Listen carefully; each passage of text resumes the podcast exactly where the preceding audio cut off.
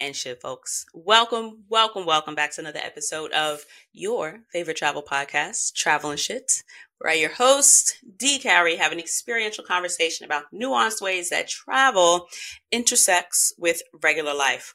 So, good people, welcome. Welcome, welcome, welcome. Whether this be your first episode or um, you've been rocking with the kid for all of the five years that we've been here. I am so proud of five years. I hope that I have mentioned how proud I am of five years at the top of every of these episodes. Um, and here we are, just, you know, so very grateful to be this far because quiet as it's kept, I struggle with consistency. But this is one thing that I've always been consistent about um, because it is a labor of love. And I just want to express my sincerest gratitude for me thank you to me because I don't even think I've said thank you to myself in a while. So thank you, D, for um, keeping up with the good fight, for pushing through after um, disappointments, after confusion, after not being sure, all of that jazz. Um, I'm just so very proud to be consistent with something that means so very much to me. So I am grateful and thankful for that because this fall energy is also a season of gratitude.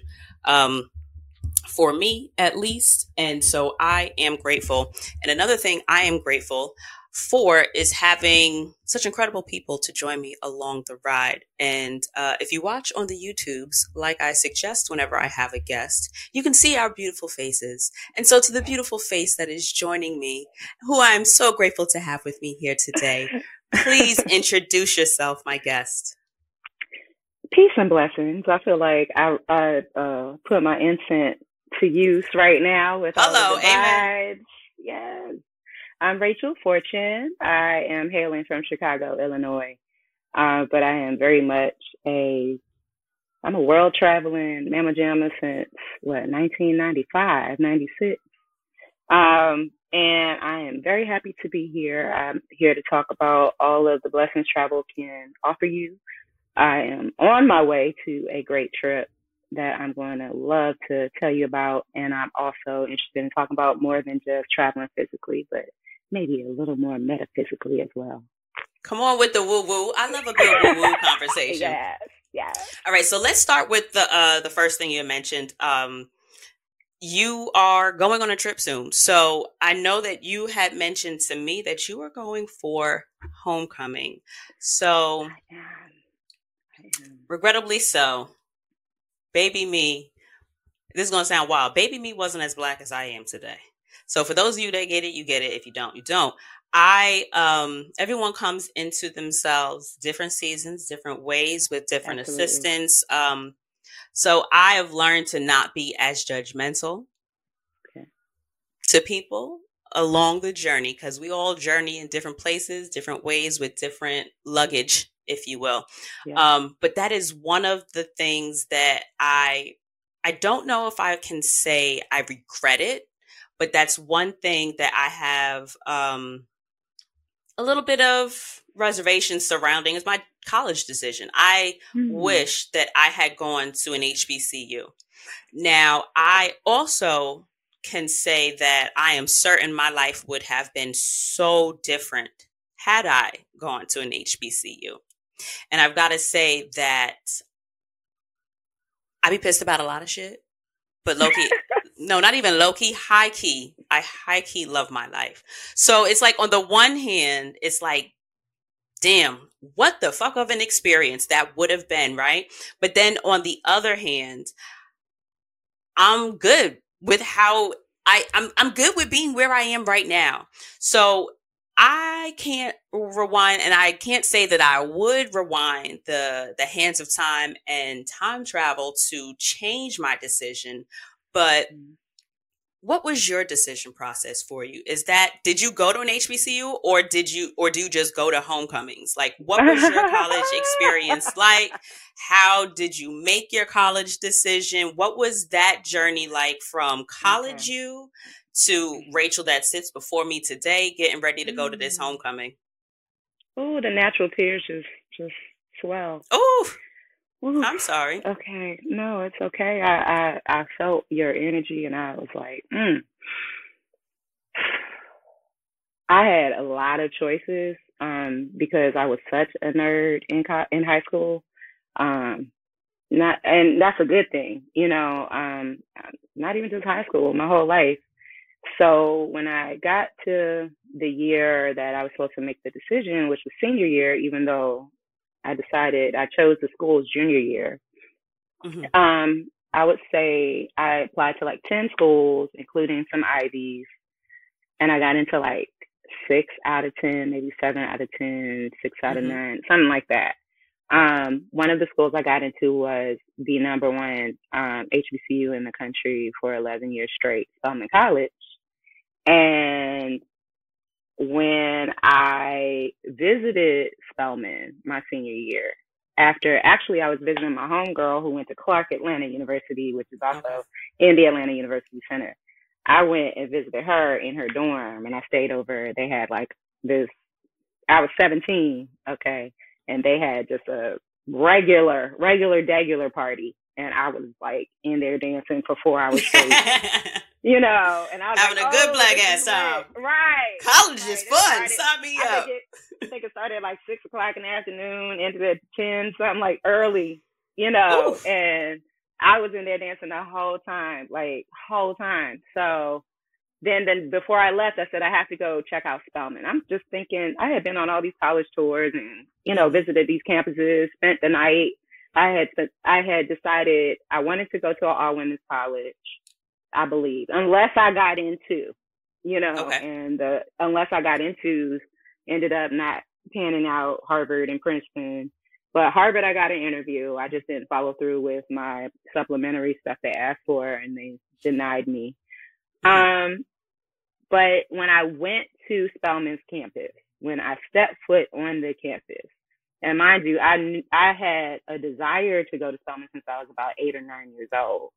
Oh, wow. And um because I knew somebody who went there and I like looked up to her and then she like got into next. yeah, and then she got into Harvard Medical and I was looking up to her then and you know, I was like, oh, she's like a big sister. I want to be just like mm-hmm. her. But then also those are the years of like a different world and, yep. you know, Cosby show. And so Hillman was a thing. I got on that campus and I just, it was just the energy the women I saw walking around, going to campus, I felt like I found my place. Mm. I was like, this is where I belong. I am a Spelman woman. Let me move forward with this and see what happens next. And I did that. And um, there were times when I don't, I will say I didn't have a traditional college experience because I actually only spent two and a half years on the actual campus of Spelman okay. College while I was in undergrad. So the way I finessed that was, first of all, them first two years were hard. They were super hard. I was ready to quit. I was going to join the military. Really? Something had to give. I was like 13 hours from home. I'm from the DC area. Okay. That's and nobody was coming to visit like... me. I was I was over it, and okay. I was like, something's got to give. But then at the same time, I had become a member of a music fraternity for women called Sigma Alpha Iota, and I started okay. getting organ, I'm um, like more oriented into that part of college life because people don't talk about a lot of the bands and um, musical mm. musical fraternities and sororities that are very very deeply represented in HBCU culture, especially. Okay. So SAI is one of those where the Black Roses basically, and now like from that time there were like maybe two or three HBCU chapters. Now they're like fifteen. wow. So ours is no longer. I've never heard of that. Yeah, so it's it's historically they they started our chapter in '79, and wow. it's been disbanded for about 15 years, but we're still out here. And so mm-hmm. like now there are hundred. They're Did like you play an instrument? I sing. So I'm oh, still wow. a singer yeah, I was I was a when I first got to Spelman, I was a vocal performance major. And then that's the mm. way I end up ended up spending time in abroad because my vocal cords just basically shut down on me like second semester of freshman year and I had these nodules in my vocal cords and I couldn't pursue it anymore. So I switched to English because oh I found God. out yeah, I found out that they did the most study abroad opportunities for people. Mm. And I was like, I got to get out of here. It's been stressful. I don't know, like about all mm-hmm. of this Atlanta stuff. And I ended up going to London. And at first, I was going to go for a semester, and then I was going to go to South Africa for a semester. But once I got there, I knew I was like, I need more time here. And okay. we're going to talk about that in a minute. And so I ended up staying a year in London. When I got back, I had already set up internships in New York City. So I didn't really go back to DC at all for the mm-hmm. summers. I ended up going to live in New- Newark, New Jersey with my aunt and mm-hmm. work in New York and just commute from there. So I worked in television and in magazines and stuff. When I got back, I got an internship with uh, VH1. And so I spent a semester actually doing co-curricular credit mm-hmm. for Spelman through working at VH1. And so I didn't like come back. Dream hustle. Yeah. I didn't come back to Spelman until it was almost time to graduate. And I spent my last, my senior year spring semester on campus and I graduated on time. And by the skin of my teeth, I graduated on time. I didn't even care about GPA at that point. I, like, cause there was a Round point. of applause for college you because that's a lot. okay, that was a lot, but it, it started the traje- trajectory. Like just being able to do that in college with yes. no money. That and also like, like think about the life experience that you have from like 17 to 22 you figuring it out. You know what I mean? Yeah. I mean, yeah. granted, there are some people, unfortunately, who have to mature a lot sooner, so have the experience of doing a lot of things. But just in terms of just like paperwork, how much paperwork you filling out in high school other than your name, the date, and the class that you in, and whatever test you're taking or whatever. You know what I mean? I just feel like there are so many things that go into picking up programs like that, just doing the research, having the yeah. the wherewithal as a young adult to follow up with things yeah. like that. And not everything was digital like it is now. Nothing was of, digital. Like, you know what I mean? Like you gotta open up a pamphlet. You have to go to whatever student center and whatever location has this information and then put yourself in these this, spaces. This was the beginnings of the internet. Mm.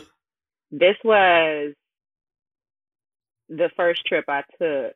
I'm trying to think, did I even have a laptop? And I don't think I did. I think I was in, I, yeah, I was in computer lab.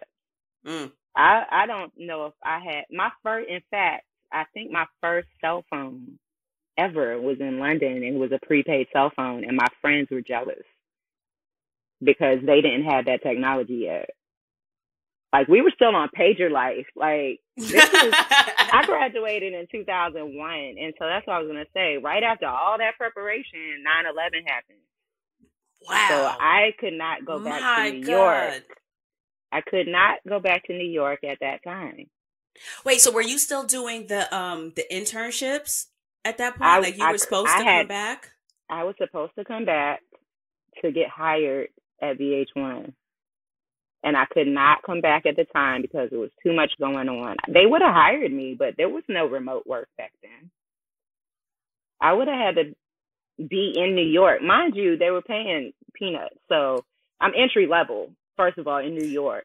But you had a There's job no way. at VH1 in the yeah, 90s. They, in yeah. the early 2000s. Like, yeah, for those of y'all that don't know, yeah. VH1 Used was the shit. Different. It was VH1, it was MTV. BET wasn't even like mm, VH1, MTV, and then like the music box. But like the box was a little bit different. But it was VH1 box, and MTV, y'all. Like that was like the music game. Like that was it. Like I. Wow. So what did you do? What was the pivot? I went to LA, and I told you I sing.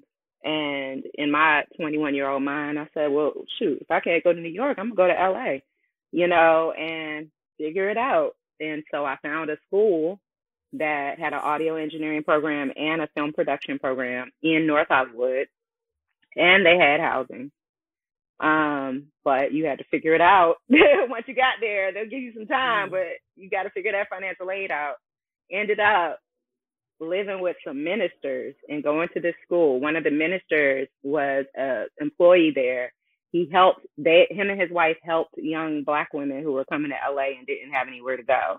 I ended up being in an apartment in North Hollywood with like two teenage girls, three two other adult women, and myself in a room on bunk beds. While I worked at this place, they took they took care of my tuition if I if I worked there, and then I didn't have no other money though.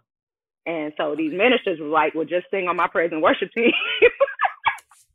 Check. Okay. Can and do. It's so crazy because like low key, like the um, it's so funny. I I don't know if I can name drop, but I'll say celebrities. Celebrities were members of this little church. Mm-hmm. Okay. Um, and so I was rubbing elbows with these people in Hollywood with no money.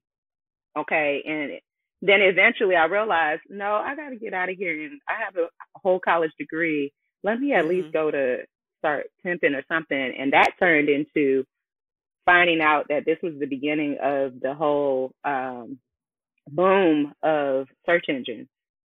And so then I found a job with a company that had a search engine that was a startup. Um, and they were looking for people to start looking at their search engine optimization. That was the beginning of Okay. search engine optimization. And I got hired to be one of their editors, their listings editors. And so I transitioned into tech um, and worked at the search engine that was acquired by Yahoo while was I was like there. Ask Jeeves? It was called no, that was a competitor. This one was called Overture. And so this Okay. was when all of them were starting. So this was the dot com boom.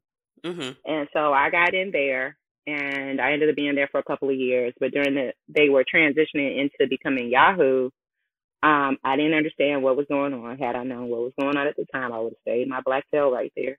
Okay. But I they were only paying about thirty five thousand in LA. So I was like, hmm, I don't even have a car yet. Like I'm still broke, you know, and trying to figure that out with nobody even understanding what I'm doing. Like my family is on the East Coast, never been to LA. Nobody's around me except other 21 year old, 22, 23. All of us trying to figure it out. Some of us have trust funds, some of us don't. I don't. Right. So I'm navigating being a young adult for the first time in a whole foreign place, LA. Okay Right. not the East Coast. And so eventually, you know, I decided, okay, let me just ride this wave and see what happens. Got another job, but it wasn't the same. Kind of segued into I need to go home for a minute and figure out what I'm doing. So I went back to the East Coast, but I didn't go to DC. I mean, I went to DC great, like really, really quickly, but I didn't want to stay with my family. It was like, no, I didn't. I don't really want to be here. Mhm. So ended up that's what kind of started me hopping from locations to live and work and then say, do I like it here? Yes or no? What do I like? What I don't like? Over the last, I would say 20 years, I have probably lived in maybe 10 cities, maybe 10, Mhm. um, all over the country.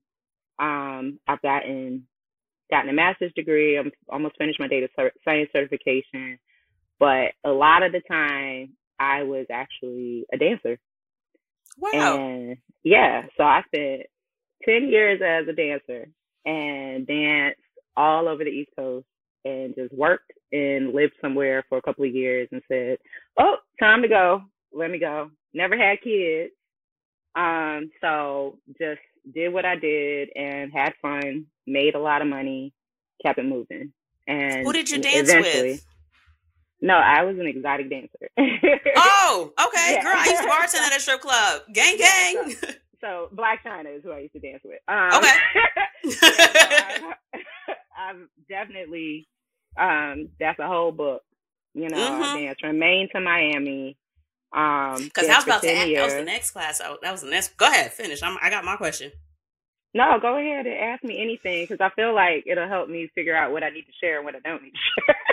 Okay, so I've only bartended in um, New York, and it was a Okay. strip club. I think I was there for like seven years, five years. Give or take. Where? It Which was one? a while. Can you say it? I was at. They closed it down. I used to be at Taste of Honey. Is in Long okay, Island. I've never heard of that one. Okay, all right. So, um, tiny little spot. I want to say it was either the first or the only for uh black owned strip club in Long Island. Nice. Okay. Or was it New York? I don't know. It might have been just Long Island. I don't know, but they was blacks. They history. They had been there for a while. Like they were there years before I was ever there. It was my cousin's club. Okay. So, Oh, okay. what? Pray tell, what region? Because every all strip clubs ain't the same. And I will say, boyfriend and I learned our lesson the hard way. We fucked up and went to the strip club in Montreal, or was it Toronto? I think it was Toronto. And where we messed up was we are expecting American strip club um, culture. Canada don't have no singles. Canada, the smallest denomination of paper money is a five. So just the way that the strip club operates is very different. And that's one thing like you expect like regionally things to be different, right? New York from the Right. South, Midwest, West Coast. You can anticipate some differences, but I don't know why I just assumed that Canada would be the same as just American strip clubs, but definitely wasn't the case. Learned that lesson. But I will say, I can't say that. Mm, I might want to, because I'm trying to think of like where my favorite strip clubs would be. Hmm. And so I've only been to strip clubs in New Orleans, New York. I feel like Mhm. Atlanta. Have I been to? Yep, we went to. Um, I think we went to Mag. Did we? No, we didn't go to Magic City. Where did, did Nikki and I go? I don't know because I've been to a ton of them in New York. So we did New York. We did New Orleans. Damn, has that been it? I'm feeling personally a little disappointed in myself. Oh, But I Oh. can say that they are different in different states. Even in New York, different areas do things completely different. Where would you say the easiest and then the most difficult regions to work have been in your experience? So before I answer anything, what level of PG thirteen ish are Here's your disclaimer. If your kids is in the room, turn it off, say this for yeah, yourself. turn that Boom, off go. because thank you. Okay, 'cause- yeah. Um and disclaimer, this may be this may be true, this may not be true. This is all for entertainment purposes only. But Allegedly. A lot of allegedly. allegedly. Allegedly. Everything's alleged, so I'm going into character now. Okay. Character. All right Action. and action. Right. Yes. Um, so I loved Providence, Rhode Island, probably Hmm. the best out of anywhere I worked. Um, because people don't even I like I like places Jacksonville Jack little Jacksonville, Florida, Providence, Rhode Island, the the Carol North Carolina, North Carolina in general. Um, my home where I like began was Virginia, the Okay. Hampton Roads. Um, that's why I don't live out there. Can't do it. you don't shit where Um, you eat. I get it. can't do it. Can't do it. Too much family out there. They all know, but that's ancient history. This is over 10 years ago. So, um, for me though, um, first of all, I'll say I didn't start dancing like a lot of girls start dancing when they're in college and all that stuff. I never did any of that. I didn't start dancing dancing until I was about 25, going to 26 years old.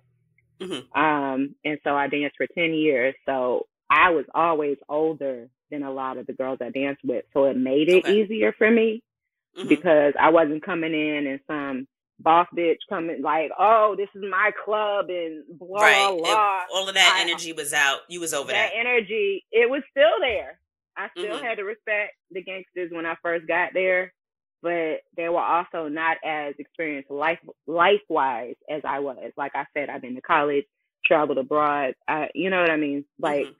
Worked for VH1. Like you know, like it's was so much you can really tell me because I'm already trumped up. Like Right. suited and booted to come in here. And the only reason why I'm here is because I'm in the country now. And I'm not in New York. I'm not in LA. I'm not in Atlanta. and nor will really I ever industry in those. I'm not in cities, it. I'm not cities. Nobody, not nobody that went to college with me is going to come into this club. Mm-hmm. Bottom line, they're not coming. Um. So having said that, when I was in those smaller towns, I was able to really like be in character of mm-hmm. exotic dancer. And because I had the performing arts background, I always had the technique. I had the athletic background. I always had the stamina and I had the intellectual background to be able to hustle verbally a lot more than a lot of the women I worked with. Mm-hmm. So the only thing that was a real um, challenge was racism because mm-hmm. a lot of people don't know and understand, but anything that has to do with, uh, I would say, uh, sex positivity mm-hmm. is going to also have a lot of racism around it because that whole industry is completely segregated into racial types and stereotypes and political type of stuff, politics. Then you also have to think about what are the laws in these places. So when I was in mm-hmm. Florida, those laws were very, very weird. Right. And very much you could be at work, at a club at four o'clock in the afternoon, sitting there in a bikini, not even dancing for anybody. And all of the boys come in and raid the place and say they have you on camera doing some illegal activity because lap dancing was illegal in that city or in that part of town or whatever it is, mm-hmm. and you need to go to court and say plead no contest in order to neither plead guilty or not guilty and pay a fine because it was a tax. So even if you're just sitting there, you're from another place, you've never been there not one day. If you're in there during that raid, you're guilty. Okay it's all kinds of things because the thing that people don't really understand is what is behind the scenes with all of these clubs. My least favorite place to dance, even though it was extremely prosperous for a lot of people, Miami. Mm-hmm. Mm-hmm. Because they bait you in and they even, I don't know about to this day, but I know back in the day, they would bait you in and they would try to get as much money out of you as possible while you're working to a point where you would need that club, also known as pimping. But it was a mm-hmm. different kind of pimping that people don't know about because they don't really care because all they see is you got your body work done, you are top of the line physically, and we're throwing a whole lot of money at you. They don't know that as every hour progresses in a club, first of all, they're starting at you got to pay fifty dollars to dance there at mm-hmm. five, six o'clock party's not going to start until one o'clock in the morning. The girls that come in after midnight, they're paying $125, but they're more than likely going to make about a band, about a thousand mm-hmm. dollars on that stage because they are known. Mm-hmm. If you're not known, you're taking, you're gambling going into the yep, clubs. Yep. So the last year of my career was in Miami, but I was also studying while I was there. So my whole hustle, my whole adult life was let me get some education while I'm dancing. Let me go okay, somewhere okay. and see what the life is like as a dancer, but also see if I can get some education along the way. And then it just transitioned more into the education piece again as an adult and figuring out what it, exactly I'm here to do, which which got me into the spirituality piece. Because there mm-hmm. was a lot of shadow work I had to do, a lot because I'm integrating all of these energies. I'm around all these people. I'm butt naked in front of most of them. Mm-hmm. So I'm mm-hmm. exposing myself on a whole nother level than I ever had to in my life. Nobody fucks with me because I became a stripper. You know mm-hmm. what I'm mm-hmm. saying? But also, I'm not gonna fuck with people because I'm a stripper. And we're in this part of this life where you have to be mindful of what kind of energy you bring around people you care about. Yeah. And yeah. I wasn't about to bring all of that around nobody that I went to school with that I knew I wanted black excellence for all my community, you know. So I had to shut down the Spelman stuff. I had to shut down the hometown, I'm your homegirl stuff to a point where there was a time in my life after stripping, I had to learn how to relate to people I dated. I had to learn how to relate to men again, women. Mm-hmm. I had to learn how to relate to children. Like I had to re- yeah. like I had to heal and also like reprogram myself, you know, and so that's where I became the coach. I started to have to coach myself, and then I said, you know what? during the pandemic, mainly, that's when my intuitive life coaching really started up because we were all, I couldn't be anywhere working. So I had to figure out what remotely can I do to continue to hustle without starting an OnlyFans because I, I refuse at this point. I'm not, I, that part of my life is done. The most I'm gonna do is some, some dance classes. So I started teaching twerk classes, you know, and a lot mm-hmm. of girls will come. And so then the education, sex education piece came in like, okay, all right, people want to ask questions. There's some answers. And so I would say it brought me up to who I am today at 44. You know, I still travel. I travel more now. I'm very, very active in my Spelman community.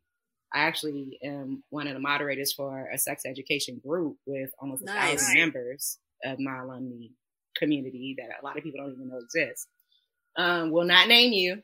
Ain't gonna name you. um, but also, you know, I integrated. I studied Chinese medicine for quite some time, acupuncture, okay, Chinese okay. medicine. So that was a big piece of my healing journey, and so now I integrate qigong into twerking, and so now we have this hmm. whole experience that kind of allows for women um, and men, you know, to come into a space where they can heal while they're shaking off whatever kind of energy they need to shake off. And um, then I also had the Mayan astrology piece that for me, it just makes the most sense, um, even more so to me than Western astrology. To me, Western astrology is very complex. This is very simple. It'll just give you an understanding of who you are and what kind of challenges you probably come up against and what it means in relation to other people. And then rinse and repeat. And mm-hmm. it's very unique. So that's why I really like it. I like unique stuff. Um, mm-hmm. But also, it's just, I have seen how using intuition and that system and just listening to somebody tell me about themselves and just picking up their energy, you know, because I'm very susceptible to other people's energy now at this point. Um, all of it comes together to create a dance, uh, choreograph, help them choreograph their lives you know. Um, and so it all just kind of comes together. And I'm still working on the branding. You know, I have a coach for that now. I have a day job. Uh, three jobs. Let me just say that I have like three jobs right now.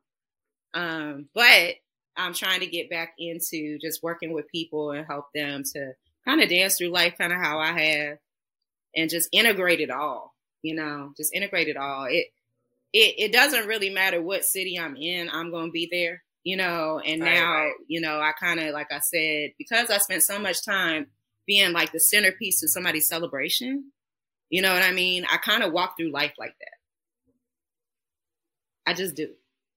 So that's a like long that. answer. No, that was a perfect, perfect answer. answer. Uh, can you just turn your volume down a little for me? Because I can hear me. Okay. Is okay, that better? Much better. Okay. Um. Oh wait, can Maybe try Wait, one. Maybe headphone. let me see if my earpiece, like AirPods, work. No. Okay. Okay, I'm gonna wait. You gotta connect first. One two one two testing one two. Okay, and I don't testing, think I can. One, oh, yep. Yep. Wait, no, I still hear me on. on your end. Hold on one second. Uh huh. All right, testing one two. What Am if I, I can hear? Yes, much can better. I don't hear me right. anymore. 30. Okay, so that's thirty three. Okay. 34. 26. Okay, so question. Why yes. Rhode Island and why Jacksonville? What about those areas did you like? Was it the people? Was it the club culture? Was it the the way uh, the laws work in the area, or was it just like you like those cities better? Okay, so with Providence and Jacksonville, that was during the time of an engagement, marriage, and divorce. Oh wow! Uh, for both places, yeah. My ex, his family was from Jacksonville, and we kind of moved in together there. Fell in mm-hmm. love. Um, and can you hear me? I see like it's not mm-hmm. really picking up everything. Okay, I hear you. Um, and then and so it made it easier for me to be a dancer because that's when I started integrating um security like on a on a like a high scale and in Jacksonville, I was able to work at a pole studio for the first time. Okay. Um, because prior to that, I had a agent that would get me private parties in Mhm. Virginia, um, and then through Maryland and DC and all that stuff. And then we moved to. Well, no, I, I think I met him actually in Jacksonville. He lived in Mexico and he was doing all this stuff online. He said he had about a hundred websites that people hit up looking for strippers and looking for party like pole instructors. And I was a pole instructor at the time at a studio in Jacksonville in Atlantic Beach. And so because of that, he hit up the owner of the club, I mean of the studio asking for if they had anybody that would go out and do these things. And then me and him linked up. Next thing I know, wherever I was, he would say, Okay, I have this party, can you do it? This party, and it'll always be great money. And Okay. so um, I always needed somebody on my end though to come for security. So my ex, Right. he would come with me. And um, it was fun. It was great, you know, and I felt very empowered because I also worked in clubs. And in Jacksonville, Mhm. they had about 20 strip clubs. So I could be at a different club every day if I wanted Right. to, you know. Um, in Providence, it was the same. It was about 20, but the difference was it was mainly Latinas and white girls. And then they didn't have any of that Southern culture. They did not know how to twerk. Mhm. They didn't know none of that. And in fact, the club I ended up at for the most amount of time, um, the Foxy Lady, it had been there almost 35 years when I got there. They had this thing called Legs and Eggs on Friday mornings at 6 a.m. So I'd be in the strip club at 6 o'clock in the morning on Fridays. They have a breakfast buffet. Um, I, that's one thing about New York strip clubs that was always so fucking disappointing is we ain't got no damn food. Oh, yeah. Ain't no. it's just not a food culture. There are there is You're no right. kitchen culture. New Yeah. York does not have a kitchen culture with their strip clubs. That's so funny. And it was quite the disappointment, especially as someone that motherfucking worked there. Okay? Eh, Yeah. Suck up all this alcohol and I gotta order wings from up the block. It was good, but I had to get them. But please continue. No, we had a full we had a full uh kitchen. And then like Providence in general though is dope because a lot of people don't know anything about it. I'm not gonna Mhm. say now because this was over ten years ago, but back then it was like the playground of the north uh the northeast of the of New England. And you know, Tom Brady was popping, like the whole Patriots Pats Okay. fan Yeah. Pats Nation see that. happening it was a big deal. Um, I have a lot of family based there, so I was able to be there when my niece was born. And, Oh, that's you know, great. my ex, he was from he was from um, Massachusetts, so we ended up getting divorced in Mhm. Boston. Um, and you know, it was just it just was a great place for me to kind of get back into being single, being in that industry, uh, also working on my fitness, figuring out what I what I wanted to do moving forward. I knew I didn't want to stay there, but I was Okay. able to like bond with my sister. You know, it was it was just it was a good time in my life to be there. It was the last couple of years of my dad being alive, and he lived Mm. there, so I was able to spend like the, not the last year of his life because he was convalescing, but the two before that I was able to spend in Providence. So that that was good, you know, and that's what I would say about being able to kind of be flexible with where you live. Yeah. You can kind of, you know, bend it around and maneuver. You make it work for you. Yeah. Absolutely. So yeah, and you know, and Florida is just beautiful, you know, and so the only issue was the people. Some of the they have like real rednecks in Florida, Mhm. and I learned that. And I would say even in like Miami, and I thought not being in Jacksonville and being in Miami would be real different. It wasn't. Um, Hmm. It was a lot going on in Miami that wasn't necessarily going on in Jacksonville, but it was very unique to Miami and like it's not my favorite place. You know, like I don't I would say I think Miami's a trap. Okay. And I'm not going to say that for everybody, but that's one of my least favorite places to travel to Okay. because it just feels like once I get there, if I try to do the South Beach thing or anything that's touristy, it's a tourist trap. And they don't care what happens to you when you get there. They really don't. They just want as much money as possible from you.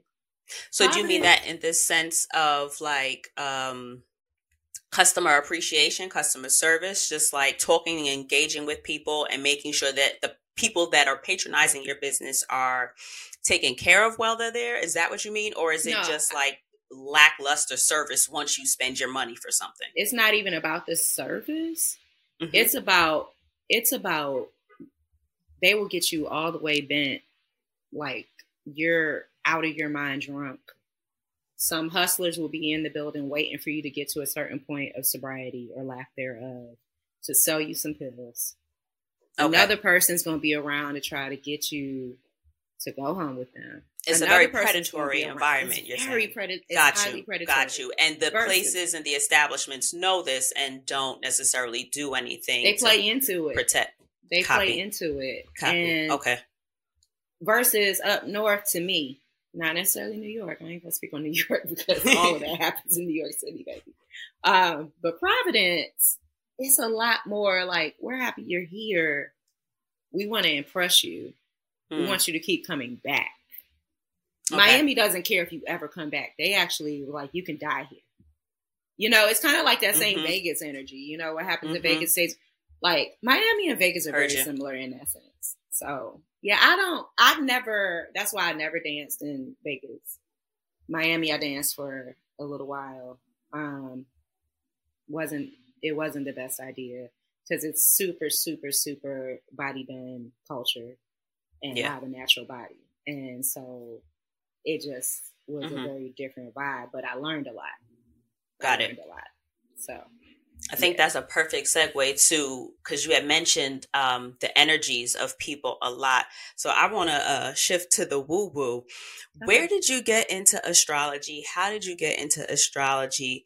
And one of the things that is particularly coming to mind right now, I don't know if I am, is it like not cartography, but like it's kind of like where somebody does your birth chart based and it's supposed to reference like where you would i guess thrive the best or what, you're talking about. locations are going to be might- significant I for think you you might have been. I think you might have been right in calling it that. Let me look up real Yeah, let me go to the Googles.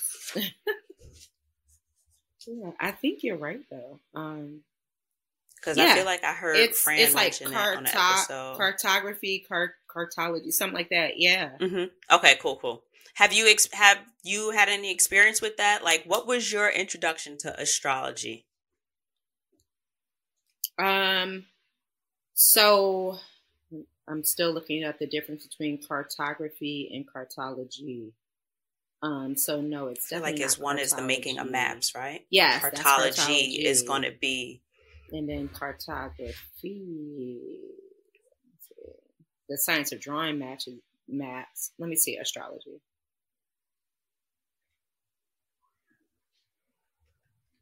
Astrocartography. ah okay Yeah. So that's based in the Western and Vedic. Um, and from what I understand, mine is close to like Puerto Rico and Cuba and all that area. That's the area where, you know, I would thrive the most Oh, cool. along that area. Um, but also there's another um, teaching that shows you the energy of your birthday as it relates to numbers not numerology, but the day I Mhm. was born was the fifth of the month. And so when you look at the spelling of a place, that has a energy as well, an energy as well. And so Chicago has the same energy as the fifth of the month. It's a five. And so I'm in Chicago and I have been thriving ever since I got here. And it Oh, feels wow. like home. It always feels like home when I leave and come back. Everything. It definitely feels like home. So that's the one I kind of have looked at, Okay. but I know there's Okay. I also feel like you can live in multiple places at once. Like you don't have Mhm. to just be everything I do is in Chicago. Absolutely not. Um, but my introduction was probably as a child. I'm I'm a Virgo that had a Virgo mom and Virgo grandmother, Oh, so that was always it was your mom's mom that was a Virgo? yeah, and Mater- oh, oh, that's got to mean something. Yeah. And you know, I learned I learned what I learned from my mom and I learned she learned from her mom, but Mhm. then I we also had fathers. So it's funny because my biological father was a Pisces and I have a Pisces moon. And then my stepfather that raised me was a Scorpio, and I have a Scorpio rising. So Oh. a lot of people, I kind of present like very Scorpio energy sometimes. I'm Okay. Virgo. Um, Beyonce, she's the fourth, I'm the fifth. So it's like we celebrated our birthday together this year. Happy belated birthday, Dan. Thank you. So, um, I love But- birthdays. yes, girl, like celebration. Um, yeah, that was the introduction in regards to the Western. I've always kind of been hip with that. Um, Mhm. but it got deep when I learned about Mayan astrology because I had never heard about that. I was actually training under uh, a witch online. Um, she was a black witch, and I found her to be answering all the questions I ever had about life back in like what 2010 you Mhm. know, and um, she had a YouTube channel, and you know, back then that was a big deal. So I was tuning in, and then eventually she was like, "I'm holding classes." I'm like, I'm Call me now. Right? She was very, very much Miss Cleo, and I was like, "Tell me more," because Take my this- quarters. Take all these coins. Okay, I'm signing up and getting up at 6 a.m. to do whatever you say. Okay, that's how she had me. And um, she had this uh, video that was the five things you need to know about based on your birth, like the time you were born. The five things you need to know. And one was okay, you need to know your Western astrology. One was um, you need to learn your Mayan galactic signature. And I was like, "Who? What's that?" Mm-hmm. Right. I never heard of And that. then she named, she's was like, you need to know your tarot birth card pair. Um, you need to know your, um, what she said, what was it? The number, your life path number. okay, I heard that one. Um, And then it was another one, and I don't remember right now exactly what it, what it was. It might have been four. So I was into all of that. I said, tell me all the things that I need to know about myself. But the one that really over the years became something I got into was the Mayan galactic signature. Now, and what that- is that? So glad you asked. so basically, if you were to give me the date of your birth, I could go now, I could go into an app and put that in, and it would tell me what out of 260 possible um, results your Mayan galactic signature is. And so the first, middle, and last name of your signature all have significance. The first name is going to be one of four different colors. Okay. Mhm. The last name is going to be one of 20 different things, but each color has five different options. Okay. So you can have, you know, white world bridger. Oh, wait, World is this Bridger- something you know how to do? I'm a I'm a master of this.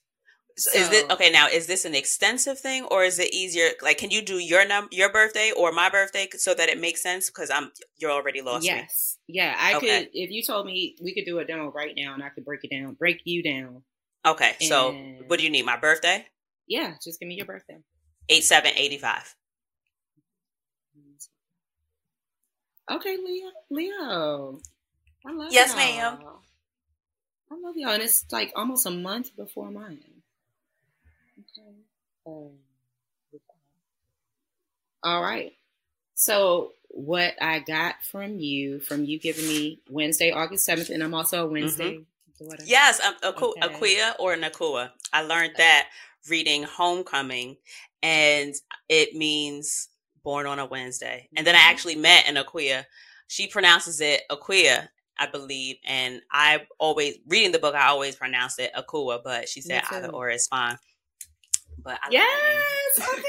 Born on a Wednesday. So, um, you are a yellow overtone warrior, which is kin number K I N number 96. And so, what that means is your consciousness is a yellow warrior. All right. Okay. And a yellow warrior, it, it sounds a lot like what it is, except when you think about a warrior, a lot of times The warrior is more the fearless one. Okay. And a lot of times when you think about what makes you fearless is intelligence. Intelligence allows for you to understand things in a way that reduces fear because a lot of ignorance is what, you know, mm-hmm. drives fear. The action that you have to do in order to be fearless is question. You have to find the answers to questions. So, an affirmation for you as a yellow warrior is I am the fearless warrior, the grace of divine intelligence. All right, so having said that, you're going to have four different aspects besides mm-hmm. your conscious self in this system. Okay. Um, that matter. And so the first thing that I go to is that guide. All right. So I go here, okay. north, and yours is the yellow seed. All right. The yellow seed is about awareness, about flowering and targeting. So one thing that the way that God and the divine works through you and for mm-hmm. you is by basically dropping seeds, planting seeds. This is like your divine purpose, your divine everything that happens, even these podcasts. You're dropping seeds, you're planting seeds. Now, is this how I receive things, or is this how I interact with the world? Both. Is okay. Both, both, but this is also how mainly how you receive, but this is how God moves through you. Okay. Seeds. You understand what I'm saying? Mm-hmm. So it's through planting seeds, receiving plant. You might get a lot of downloads, you know, like and and get the, Accurate. like you get the nudging to plant the seed where you plant it. Mm-hmm. Okay. Okay. And so that's big for you. The thing sub- subconsciously that is called the occult. All right? mm-hmm. So that just means your subconscious self, the way that it operates and it kind of like drives you is the red serpent. And what that is, is about survival instincts. It's about staying low to the ground. It's about your life force. You think mm-hmm. about a serpent and how it has to digest and it digests an entire whole thing and it takes mm-hmm. its time. And in the meantime, it's still slithering and navigating and working through the, the earth. But it's also about that Kundalini energy. So if things don't feel right, you can't do it. So combined with that awareness and that intellectual, that intelligence, not in- intellectual, but that intelligence with that subconscious serpent, red serpent energy, like you kind of move and shift the way that you need to. Now, then you have two, I call them the, the angel and the devil, but it's mm-hmm. both good and bad angels, I say. Not really bad, but challenging and easy. Easy and challenging. So the easy one mm-hmm. for you is called the analog and that is Blue Night. Okay. Blue Night is about abundance, dream time, and intuition. So in blue, the color of blue is about transformation. All right. mm-hmm. Yellow is about ripening. Um, anyway, um, the blue night is really easy for you. So this is something you can dream it up. Your intuition can manifest. Your manifestation is easy for you it might not always feel like it is, but the results show. You okay. can dream something and then within a week's time you see it coming into fruition. Sometimes it'll be a big thing, but you're gonna see it before the next year. Like you can project. Like that's why it's good for you to plan. Because if you put a plan together, no, that thing, that thing's gonna happen. Good or bad. Whatever happens along the way, no, that's gonna happen. Right? the thing that that thing that is going to hold you up though the thing that makes the thing that makes it life the mm-hmm. thing that makes life life is called the analog and for you it's the white world bridger energy it's the thing you have to accept okay okay and that is the oh man let me let me get here hold on because i'm gonna have to break this down to you white world bridger the power is death the mm-hmm. action is to equalize, and the essence is opportunity. Okay. And the affirmation is I surrender to opportunity. So because you have you have all this other stuff going on, you have all of this. I know what I know, what I know, and I want this to happen going on. Mm-hmm. But then you have these wild cards that come in, okay, and these wild cards are the opportunities. So what you have to do is you have to regulate how to balance planning and being able to be available to the opportunity when it comes right then and there and knowing that you're prepared. Hmm. Like knowing I'm ready, the opportunity is presenting itself. That means I'm ready to walk through this door. But mm, I didn't, I didn't call for this. I didn't, I didn't plan for this. This isn't the way that I, this isn't the room I was leading into myself into. Mm-hmm. It's a, it, this is a different room but when you get there, you realize all the spaces are there for exactly what you what you do and who you are and who you can be and embody. You know what I mean? What you can embody about yourself can completely shift that atmosphere. So it turns into what you show when you get there. And you're like, shit, if I never walked through that door and, you know, like yeah. I wouldn't have realized how much now I've expanded. And so your expansion it's in world bridging. There's a occult piece, there's a esoteric piece to that. And what that is, is recognizing that you see dead people, bottom line. Interesting. Like whatever it is that you have connected with that side of yourself, be it your ancestral world, be it the Lord and Savior, be it, I don't know, Hakuna Matata. Mm-hmm. It could be whatever it is. Okay. Understand that that means something. It's not just imagination. It's not just, oh, it's dream time. Only in my dreams, my grandmother speaks to me. No, your grandmother probably just waiting for you to light a candle. you know, and put put some rice and beans out. Like, you know what I mean? And yeah. some, you know, my my grandmother loves Sanka. I need to I need some hot sanka in the morning if I want to sit here and commune with my grandmother. Like ancestral veneration, like if you're open to that. A lot of people are not, and that's fine. But for me, learning about how to bridge worlds and how to navigate like what I'm manifesting and just get that wisdom that being a solo traveler, living in places by right. myself with nobody else around, I got to dig deep into what's already inside of me and a lot of mm-hmm. times it's those ancestors. It's that world we can't see. Yeah. So that's why I love to tap into this, you know, this kind of astrology because it allows for you to talk about those themes.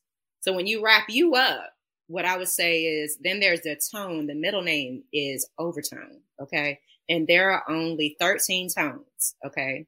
And yours is number five. And so the power there is to empower. The action is to command and the essence is radiance. And the keywords are core purpose, central intent, foundation, place of centeredness, simplicity, acceptance of your human humanness. So that's your energy.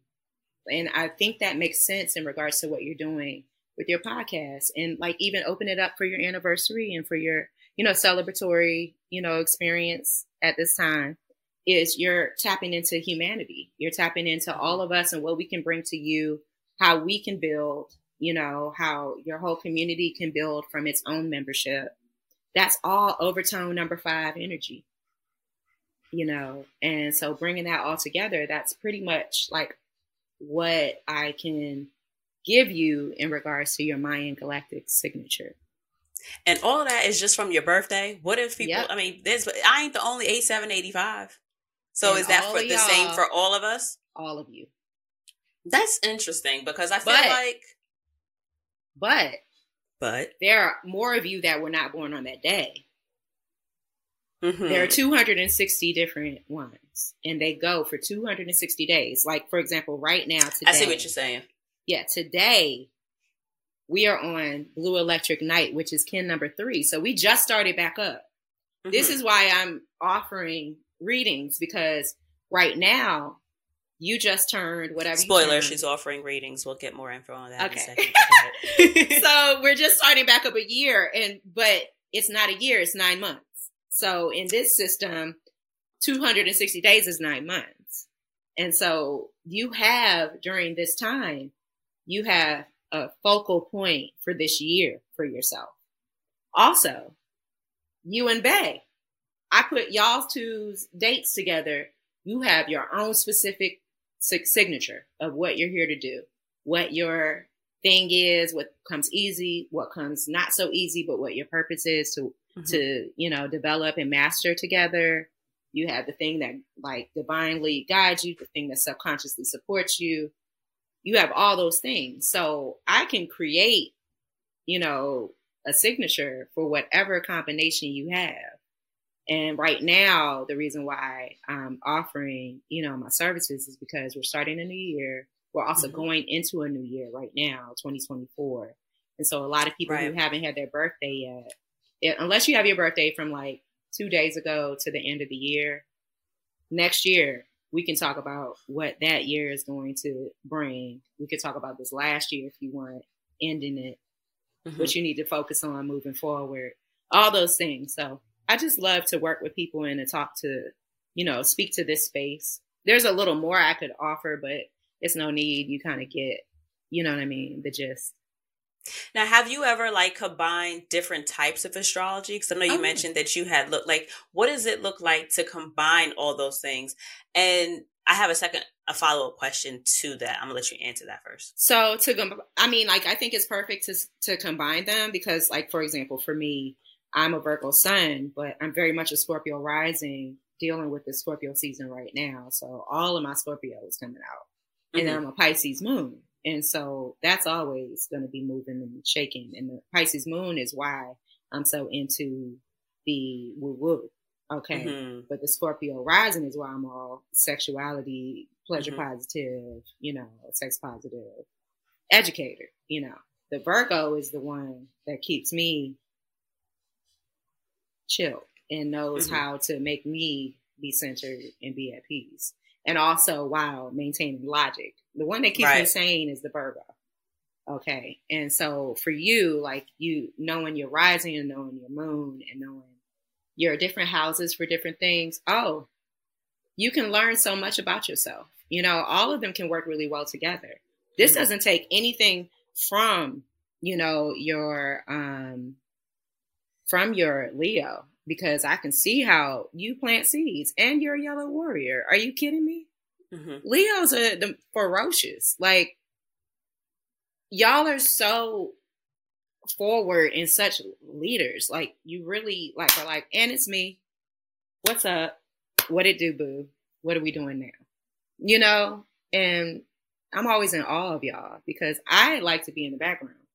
But when the time comes, you know, I'll put it on you. But you know, with that music, with that singing, don't play with me. You know, um, but for the most part, I like to kind of be in the background and figure out. Okay, let me figure everybody out. You know? Right, read the room first. Yeah.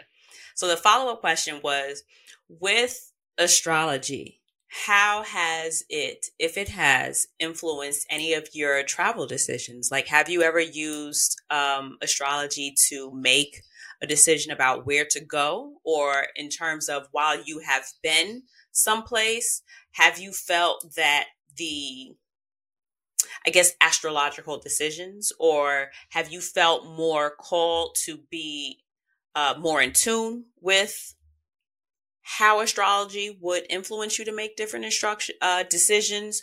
Or has a particular area in particular um not a particular but like has an area call to you more so because of something that you've read in your astrology? Like, how has astrology impacted your travels, whether while you're already there or in making a decision to go there per se?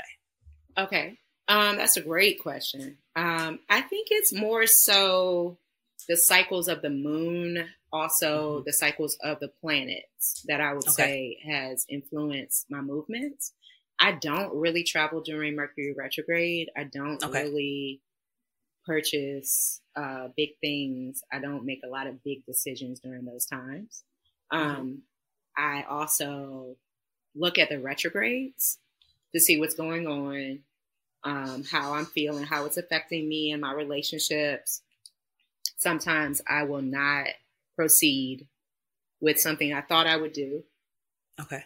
Excuse me, but most of the time, honestly, it's really more about my intuition. Um, it's really I, I follow my intuition so much. Like it's I literally am very because I will say this my my antipode is the red serpent. So okay. the red serpent energy is very much about that instinct and being in tune with survival. And I've had to learn that and master mm-hmm. that. And so I really trust my gut. And so if I feel like now is the not is the right time, it'll be like bing, bing, bing, bing, bing. Nothing in my gut is like constricted. Yeah. I don't have no kind of like holds on me. Mm-hmm. I feel free as a bird. I'm ready to fly. And I'm also a blue lunar eagle. So if I don't feel like I can be fly as fuck, excuse me, but if I don't feel like I can be fly as fuck going where I'm going, I don't go. Okay. I can only fly, like, or I, I won't go. Um, mm. And so that's more so did you buy your tickets during Mercury retrograde? Did you, you know what I mean? Did you check on a lunar and the lunar and solar eclipses during that time? Is it a full moon? Is it a new moon? You know, those kind of things. And those aren't always astrological, but okay. they're, co- they're in the cosmology. Gotcha. So I definitely have always taken those things into consideration. Okay. Mm-hmm. Absolutely. This has been so much fucking fun. Rachel, where can the people find you? Where can they get and what kind of you do the Mayan astrology readings? It's an intuitive or is it just a chart kind of like what is it it's, what exactly is it that you offer and where can the people find said offering?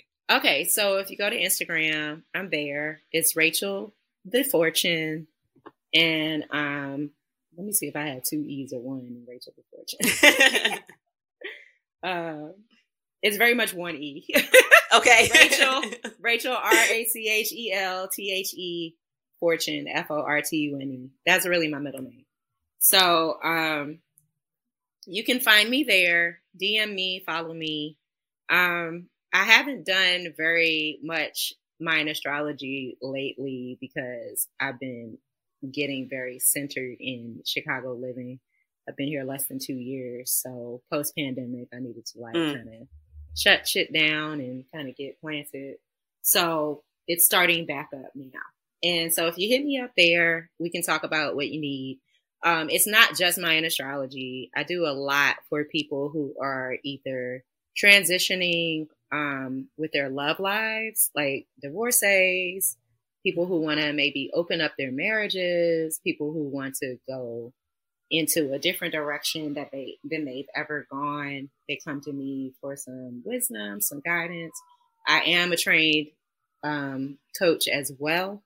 So I definitely ask those powerful questions. I definitely have a, a safe space for you to mm-hmm. come in and talk and kind of figure out where it is you're trying to go with your relationships. I do a lot of relationships counseling to tell you what that synergy looks like from a Mayan perspective, but also the Western astrology comes into play. Um, and then I love Black people. So, you know, a lot of my folks are Spelman and Morehouse alums. A lot of them are HBCU, just grown Black folks that are out here just trying to get it how they live. I have a lot of high, like the the clientele that I have had Mm-hmm. I don't share who they are ever. Right. And I can just kind of see and project where you're going and what a good idea is based on whatever the question is. I use a little tarot, not that much, but when I do pull out the cards, the cards are going to speak. You know, that's just because I'm tapped in. You know, mm-hmm. I'm always in tune. I definitely have a gift to kind of shut my world out and just kind of focus in on who you are and what your energy is got a little medium stuff kind of going, you know, but it's not guided by your grandmama here and she said, right, why you ain't your, why you ain't, why you ain't drink that Kool Aid, you know, like it's not that it's not really like that. Mm-hmm. But if you need a little guidance, I have a lot of rough, like a lot of wisdom in a lot of places because my life has been very much different and strange and unusual. Like I'm thinking back. I'm thinking on how this is going to be like play the playback of this. We been like it's almost like my confessions. I need to like call Usher, be like, "Can I get some points on your like. I swear I didn't confess everything on this. Well, on I hope this you had a good time with it. Of course, it's been great. I, I actually appreciate it. Um, I've never been on a podcast before, so this is cool. Welcome. Yeah. Welcome to the podcast word, Rachel. Rachel, thank you so, so much for joining me this week. Good folks, I will absolutely have Rachel's IG in the description box. So if you are compelled and called to reach out, please do. Um, I will say to finish out this conversation that um, that was you had me until the third one and then you got me with the fourth one and it made more sense Okay. because I forgot what the third one was. It was what's that Mm. third thing? The analog, the thing that comes easy. Yeah, I don't see myself as a manifester at all.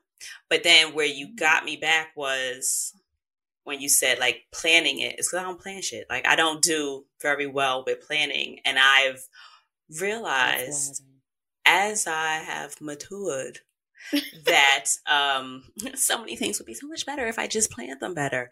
Um so yeah, there's that. So, you know, figured I'd drop that right there for you guys if you were uh on the Mhm. fence or not. Mhm. Um so just do with that as you may. Uh Mhm. but that has been my experience with uh the short little reading. Um but That's yeah, dope. so I will definitely be running that back. And I always see shit out the side of my eyes. I do still have an altar in my room. I have not. I Take just it out your room. The plant Take it that out your was over room. there. Uh-uh. Take it out your room. Okay, No, no. They ain't note. trying to see you get busy. They are not Ah! trying to see that. Take it out your room. That's too close. I Uh-uh. don't got no place else to put it though. Okay, so y- there are traveling altars, and this is Really? something I probably should create. Yeah, but a traveling altar, you can. It's everything in a box, basically. Okay. you whip that out and then just utilize it. It's just. It's not even that it's in your room. It's that it's always in your room. So if you can Copy. shut it down and remove them from your life and bring Mhm. them back when you want to, that'll be a lot better for you than just having it just there and that's it. No, use that from some other stuff and bring them out when you want to. Yeah. Mental noting. So we're gonna end that there, and I'm gonna clean my room, y'all. I appreciate y'all for fucking with us this week. Ah. I'll see y'all next week. Bye, guys. Bye.